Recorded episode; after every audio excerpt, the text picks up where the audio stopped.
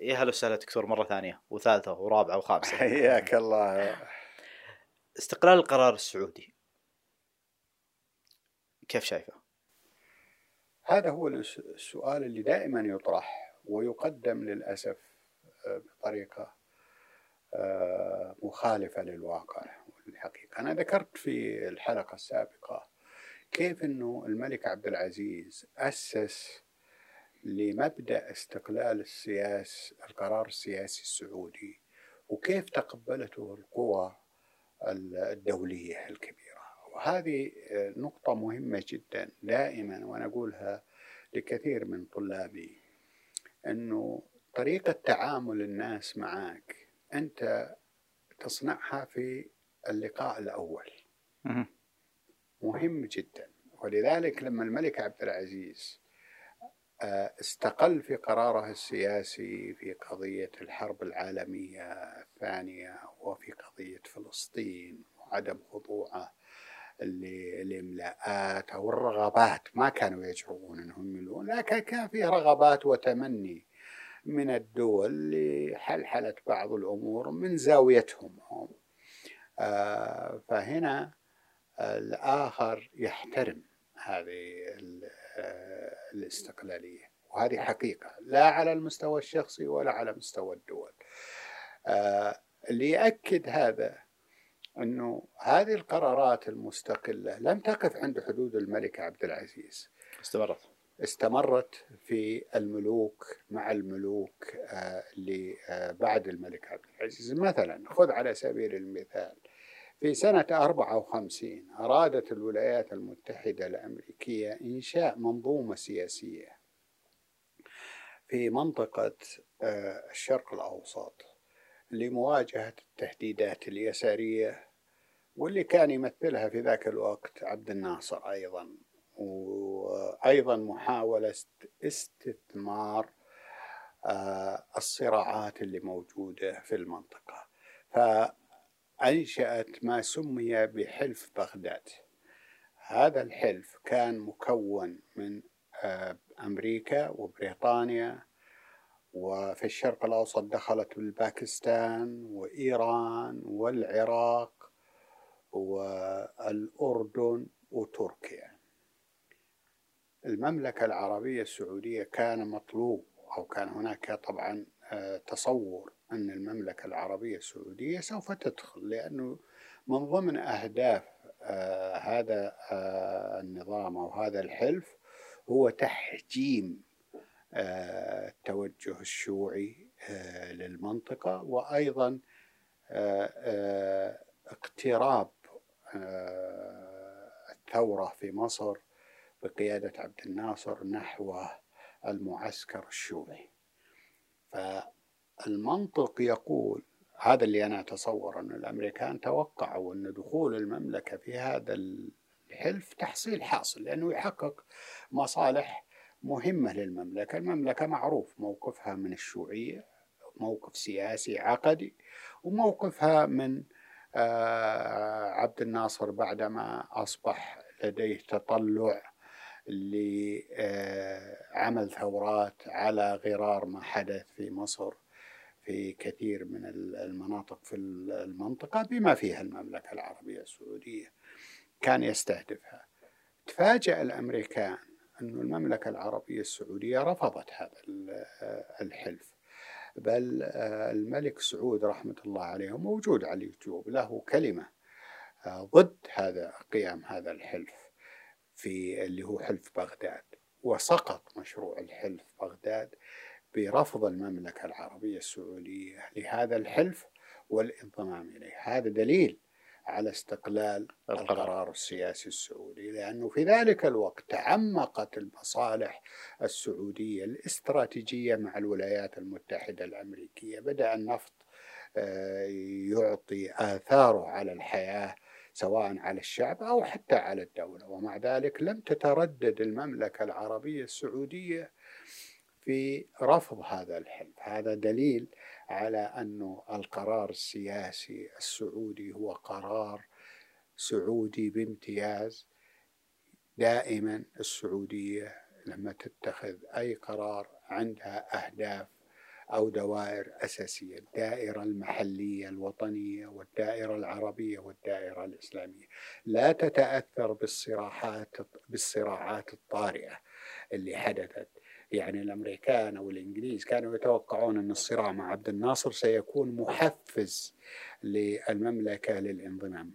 تفاجئوا لأنه هنا المصلحة القومية العربية آه، تقول بأن هذا الحلف وإن كان سيحقق أهداف وقتية لكن على المدى البعيد سوف يحقق أهداف أبعد مما هو معلن وسيعيد المنطقة للهيمنة الاستعمارية بشكل جديد وبأدوات جديدة ومن خلال أسماء حتى عربية وإسلامية. هذا واحد. أيضا القرار السياسي المستقل وضح بشكل كبير في موقف الملك فيصل رحمة الله عليه من حرب 67 عندما أدان العدوان وقطع زيارته لبريطانيا ووقوفه مع جمال عبد الناصر رغم أن القوات المصرية لا زالت موجودة في اليمن. إذا أنت أمام دولة تستطيع أن تتخذ قرار مستقل قوي ليحقق الأهداف الاستراتيجية العربية والإسلامية. أيضا عندما آه، حرق الإسرائيليون المسجد الأقصى دعا الملك فيصل من خلال جولة إسلامية واسعة إلى تكوين آه، منظمة التعاون الإسلامي لجمع كلمة المسلمين والوقوف ضد العدوان الصهيوني. وكان هذا على خلاف ما يرغب به الغرب لأن وجود تكتل إسلامي دائما مهدد للهيمنة آه، الدولية. ومع ذلك مشى الملك فيصل واستطاع أن يجمع المسلمين وتتوحد الصفوف. وكان ثمرة هذا الموقف السعودي هو حرب 73 اللي قادها آه، الرئيس محمد أنور السادات رحمه الله. بل الملك فيصل رحمة الله عليه عندما وجد الانحياز الغربي لدعم إسرائيل على حساب القوات العربية في التي آه، تعمل على تحرير أراضيها وإرسالهم القوات والأسلحة بشكل جسور جوية مباشرة أخذ القرار الشهير باستخدام النفط كورقة ضغط وأوقف صادرات النفط إلى الولايات المتحدة الأمريكية وأوروبا. جاء تهديدات مباشرة يمكن تكلم عنها سمو الأمير تركي الفيصل آه، في إحدى اللقاءات وكان هناك تهديد بضربات عسكرية للسعودية وحصار اقتصادي لم يكترث الملك فيصل لأن هذا القرار اللي اتخذه فيصل هو قرار وموقف كل سعودي كل عربي في المملكة العربية السعودية. نرجع نقول لما يكون ظهرك بشعبك قوي لا تهاب ولا تخاف. هذه مهمة جدا. دائما القيادة السعودية ترتكز في قراراتها على هذه الدعم الشعبي. مضى الملك فيصل وبعد هذه الحادثة أول زيارة لرئيس أمريكي للمملكة العربية السعودية كانت في جدة. لقاء الرئيس نيكسون بالملك فيصل وألقى الملك أو الرئيس نيكسون كلمة شهيرة عندما وقف في الحفل العشاء وقال يا صاحب الجلالة أنا لم آتي من أجل النفط فلدينا منه الكثير ولكني أتيت إلى الحكمة التي تتمتعون فيها. اكتشفوا أن هذا الموقف اللي اتخذته المملكة يمثل حكمة مقدرة وإن كانت على خلاف مصالحهم ورغباتهم. يحترم الغرب القرار المستقل السيادي الذي يقدم مصالح شعبه وأمته حتى على مصالح الآخرين. هذه نقطة مهمة في العلاقات الدولية آه، ينبغي الانتباه لها. هذه في عهد الملك فيصل, فيصل. استمرت الإرادة السعودية في الحفاظ على الاستقلال القرار السياسي أيضا في عهد الملك خالد. عندما تدخل للضغط على الولايات المتحدة الأمريكية لسحب القوات الإسرائيلية من بيروت. هذا للأسف هذا الموقف العظيم لا يحظى باهتمام ولا بتغطية واسعة. الملك خالد كان له دور في إخراج إسرائيل أو العدو الصهيوني من بيروت. هذا الموقف مهم جدا. لما نتكلم عن الضغط على على الولايات المتحدة الأمريكية نتكلم عن لغة تحدث أثر لدى الإدارة الأمريكية تنعكس في تل أبيب. فانسحب الإسرائيليون. هذه واحدة. أيضا آه، عندما احتل العراق الكويت كان الموقف التاريخي للمملكة العربية السعودية اللي قاده الملك فهد بن عبد العزيز. عندما أخذ قرار تعود الكويت أو تذهب السعودية هذا كلمة كبيرة جدا ومسجلة. لا يقولها إلا إنسان يثق بالله سبحانه وتعالى يثق بلحمة شعبه معه لأن هذه القوة الحقيقية لأي أمة هو الشعب ولذلك عندما أخذ القرار التف الشعب السعودي والخليجي خلف هذا القرار وكان أن تحررت الكويت وعادت الكويت. عندما بدأت التهديدات أيضا تتعاظم في قضية حتى قبل احتلال الكويت من استخدام الأسلحة البالستية في المنطقة أخذ الملك فهد بن عبد العزيز قرار استراتيجي بأن تمتلك المملكة العربية السعودية أسلحة بالستية تردع كل من يفكر بتهديد أمن المملكة العربية السعودية.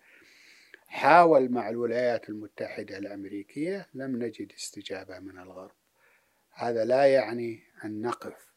هنا يأتي القرار المستقل.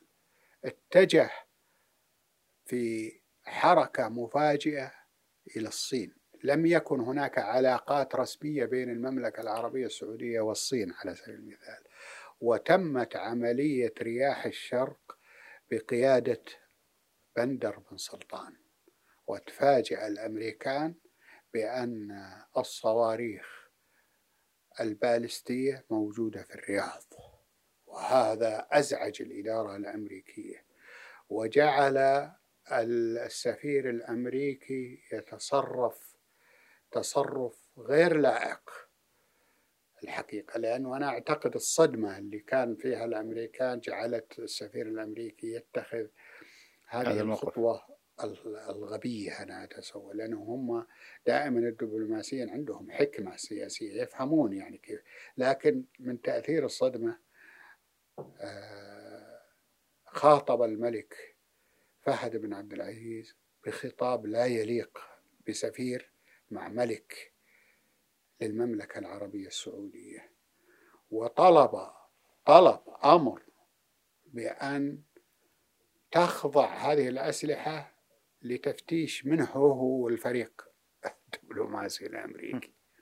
هذه لحظة تاريخية لأنه طول العلاقات السعودية الأمريكية لم تحدث فيها مثل هذه الأخطاء. ولكن هي من هول الصدمة. فماذا كان رد الملك فهد بن عبد العزيز؟ لأول مرة يسجل التاريخ الدبلوماسي طرد السفير الأمريكي بطريقة معبرة عن قوة المملكة العربية السعودية وما تعمل 48 ساعة يجب أن يغادر أو لا يبات حتى أقل من 24 ساعة. يخرج. تخيل. المملكة العربية السعودية الحليف الاستراتيجي للولايات المتحدة الأمريكية. الولايات المتحدة الأمريكية أسلحتنا واقتصادنا يعتمد عليها بشكل كبير ولم نتردد أن يطرده الملك فهد بن عبد العزيز وتتجاوب الإدارة الأمريكية ولم يحدث أي إشكال سياسي. لأنهم يعرفون أن القرار سيادي وهذه دولة مستقلة وأن الخطأ هو خطأ السفير. هذا هو الاستقلال في القرار السيادي السعودي. هذه تعبير كبير جدا. لم يطرد السفير السعودي كما جرت العادة عندما يطرد سفير يطرد سفير المعاملة بالمثل. هذه هي قوة السعودية واستقلالية قرارها ووجوب احترام هذا القرار. عندما تخطئ هنا يكون ردك الدبلوماسي يتناسب مع خطأك. هذا هو الاستقلال القرار السياسي. هذه كلها أدلة على استقلال طبعا لسه لسه في أشياء كثيرة يعني. الآن بعد مرحلة الملك فهد بن عبد العزيز آه، مرحلة الملك آه، عبد الله بن عبد العزيز رحمة الله عليه. طبعا الملك عبد الله بن عبد العزيز فترته كانت فترة مهمة جدا لأنها آه، تضمنت ما سمي بالربيع العربي 2011 شفنا كيف تحركت إيران وأعوان إيران في البحرين على سبيل المثال بغطاء أمريكي للأسف. فأخذ الملك عبد الله بن عبد العزيز قرار لا يتخذه إلا الأبطال ولا تتخذه إلا المملكة العربية السعودية بتعاون أشقائه في الخليج دخلت قوات درع الجزيرة البحرين وأمنت البحرين من المخطط. احتجت الولايات المتحدة الأمريكية عن طريق وزيرة الخارجية.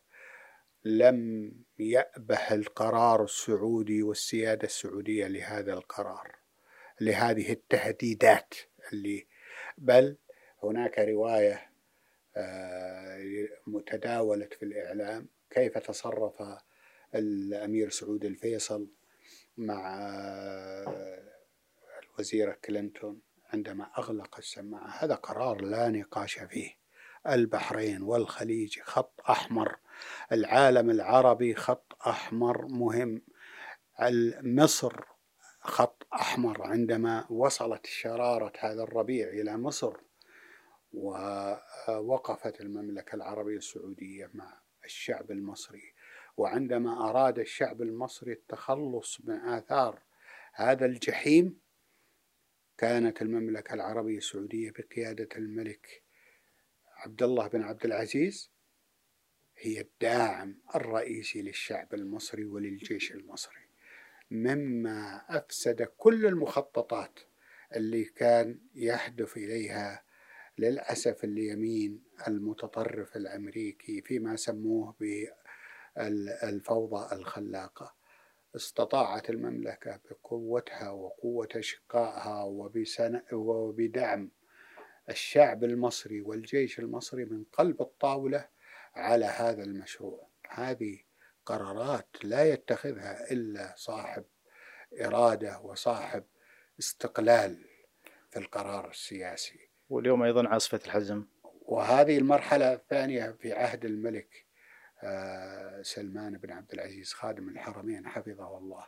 عندما بدأت النوايا الإيرانية تتضح من خلال مخالبها في اليمن وما حدث من آثار الفوضى اللي أعقبت الربيع العربي في اليمن فقفز الحوثي إلى الواجهة أو إلى السلطة آه، وانقلب على السلطة الشرعية. كانت الولايات المتحدة الأمريكية مع التريث انتظارا لمحاولة حلحلة الأمور. ونرجع لو رجعنا ربطنا ما حدث في اليمن بما حدث في البحرين لأدركنا أن هذا التريث هو آه، آه، الهدف منه فرض سلطة الأمر الواقع. ذهب سفيرنا إلى البيت الأبيض عادل الجبير وأبلغ الإدارة الأمريكية أن الطائرات السعودية بدأت عملية عاصفة الحزم هذه قرارات لا يتخذها إلا صاحب سيادة وصاحب إرادة وصاحب استقلال سياسي. هذه هي المملكة العربية السعودية. هذه الفترة آه، ذكرنا من وقت بعد الملك عبد العزيز الله يرحمه ويسكن الجنة إلى الوقت الراهن اللي هو الملك سلمان بن عبد العزيز. أريد أستكمل أنا حدثين مهمين في عهد الملك سلمان بن عبد العزيز. تفضل. أول شيء هو ما سمي بصفقة القرن اللي طرحته إدارة الرئيس ترامب. قبلها قرار الرئيس ترامب بتحوي بالاعتراف بالقدس عاصمة أبدية للكيان الصهيوني. المملكة علنا رفضت هذا القرار. ورفضت التبريرات الأمريكية بل حولت المؤتمر العربي الذي أقيم في الظهران إلى مؤتمر القدس. هذا دلالة مهمة جدا. طبعا كثير من أعداء المملكة العربية السعودية والكارهين للمملكة العربية السعودية روجوا أن السعودية مع الأمريكان ومع ترامب في الخطوات اللي اتخذوها. ثبت في الواقع من خلال سيدي خادم الحرمين الشريفين والأمير محمد بن سلمان أن موقف المملكة العربية السعودية من القضية الفلسطينية لا يتزحزح ولا يتغير. عندما قامت آه، بتسويق أيضا الولايات المتحدة الأمريكية مشروع كوشنر لصفقة القرن ما يسمى رفضت المملكة العربية السعودية. هذه التسوية. المملكة العربية السعودية القضية الفلسطينية قضية أساسية مهمة في السياسة السعودية. المملكة العربية السعودية تسعى للحل نعم ولكن من خلال المشاريع اللي قدمتها المملكة بدءا من مشروع الملك فهد في قمة فاس ومشروع الملك عبد الله اللي اعتمد في قمة بيروت. وهذا الكلام الذي ذكره خادم الحرمين وذكره سمو ولي العهد. قضية أي صفقة للقضية الفلسطينية لن تنجح ولن تمر إلا من خلال الاعتراف بحقوق الشعب الفلسطيني وحدود 67 آه، وعودة اللاجئين. نقطة فوق السطر. هذه العلاقات المتميزة اللي بلغت مدى كبير في عهد الرئيس ترامب. لم تجعل المملكة العربية السعودية تتزحزح. لاحظ أن صفقة القرن مررت في وقت مورس ضغط مهول على المملكة العربية السعودية بحجج كثيرة حقوق الإنسان ومواقف وأخطاء وأشياء. ضخمت الهدف منها هو ثني المملكة العربية السعودية يجعلون يريدون أن ترضخ المملكة العربية السعودية. لأنهم يعرفون أن الموقف السعودي هو موقف فاصل في قضية فلسطين لكن المملكة العربية السعودية رغم كل هذه التهديدات كل الجبهات اللي فتحت كل الدعم الذي قدم لإيران وما حدث في العراق وسوريا لم يجعل المملكة تخاف أو تتنازل عن الحقوق الأساسية للقضية الفلسطينية لأنها بكل بساطة هي ليست قضية فلسطين فقط هي قضيتنا قبل أن تكون قضية الفلسطينيين. في حوادث كثيرة صارت في فترات مختلفة نتكلم عن حادث جهمان الحرب الخليجية الثانية أحداث 11 سبتمبر وعاصفة الحزم الأخيرة هل هذه الأحداث كانت لزعزعة المملكة العربية السعودية وكانت ضمن الحرب على المملكة العربية السعودية؟ بشكل أو بآخر نعم المملكة العربية السعودية استهدفت كثيرا.